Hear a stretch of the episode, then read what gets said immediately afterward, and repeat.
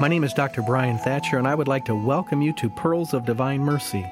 I'm speaking on behalf of Eucharistic Apostles of the Divine Mercy, a lay outreach ministry of the Congregation of Marians of the Immaculate Conception based in Stockbridge, Massachusetts. Our mission is to form Divine Mercy prayer groups or cenacles where people learn the faith and then build up the local church through spiritual and corporal works of mercy, and to promote the real presence of Jesus in the Eucharist and recitation of the Divine Mercy Chaplet during Eucharistic adoration for the intentions of the sick and dying. Our website is at www.thedivinemercy.org, thedivinemercy.org. For information on the ministry, please call us toll free at 877 380 0727. All callers will receive a free prayer card with the Divine Mercy Chaplet on the back. Quotations of St. Faustina are taken from her diary, Divine Mercy in My Soul, copyright 2001, Marians of the Immaculate Conception. Today's topic for discussion is reconciling with God, neighbor, and self. And I want to first share with you a few thoughts on reconciliation. The Divine Mercy message calls us to a conversion of the heart. Many of us find reconciliation with a loved one, friend, or coworker very difficult. We say we forgive and forget, but we seldom forgive and rarely forget. We hold on to anger and lack real forgiveness in our hearts. Many of us fear going to the sacrament of reconciliation as we are embarrassed by our sins and keep putting off going to this wonderful sacrament of mercy. Our attitude should be, I want to go to confession, rather than, I have to go to confession. What areas in your life do you need most healing? When you go to the sacrament of reconciliation, bring not only your sins, but your great misery. Did you ever wonder why Jesus' heart was pierced with a lance? After all, he was already dead. Could it have been that his heart was pierced as a sign of the blood and water being poured out as mercy for the whole world? The church is a church of mercy. It is a church of reconciliation and Eucharist or thanksgiving.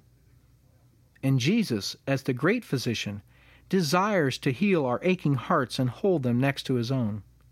We must place all our transgression and struggles at the feet of Jesus. If we are too ashamed to do that, if we are too ashamed to present our wounds to the great physician, the medicine cannot be applied to the wound, and there is no healing. When you go to the sacrament of reconciliation, to the fountain of mercy, let the blood and water flow upon your soul. Only God forgives, absolves, and heals. Meditate and try to feel what St. Faustina felt when she wrote in her diary When I left the confessional, Ineffable joy filled my soul. I withdrew to a secluded spot in the garden to hide myself from the sisters, to allow my heart to pour itself out to God. God's presence penetrated me, and in an instant, all my nothingness was drowned in God. And at the same moment, I felt, or rather discerned, the three divine persons dwelling in me. And I had such great peace in my soul that I myself was surprised that I could have had so many misgivings. If our goal is to have a personal relationship with God, to be near to Him, and to be holy as He is holy, then we must walk the narrow path and not the worldly one. Remember, if you do not know where you want to go, any road will take you there. But remember, as it says in Matthew 7:14, for the gate is narrow and the way is hard that leads to life, and those who find it are few. Our human hearts are heavy and burdened and in need of healing. God must give us a new heart. We are a people in need of a heart transplant. The human heart is converted by looking upon Christ when his heart was pierced. In Ezekiel 36 it is written, A new heart I will give you, and a new spirit I will put within you and I will take out of your flesh the heart of stone and give you a heart of flesh. Think of areas in your life where you have felt rejection. It may have been in situations with your children, in interpersonal relationship with acquaintances, or in the workplace, or perhaps as a child growing up. Rejection leads to a lack of charity, anger, judgmentalism, and a shopping list of other problems. Healing is needed before we can become healers.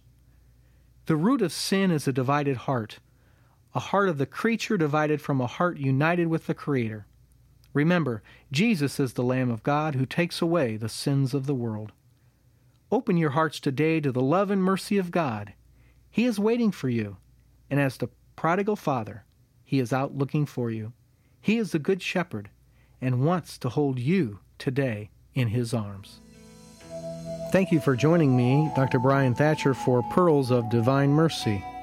If you would like to know more about our efforts to form Divine Mercy prayer groups or cenacles, and to promote recitation of the Divine Mercy Chaplet during Eucharistic adoration for the sick and the dying, please call our ministry toll free at 1 877 380 0727 or look at our website at www.thedivinemercy.org. Thedivinemercy.org. All callers will receive a free prayer card with the Divine Mercy Chaplet printed on the back.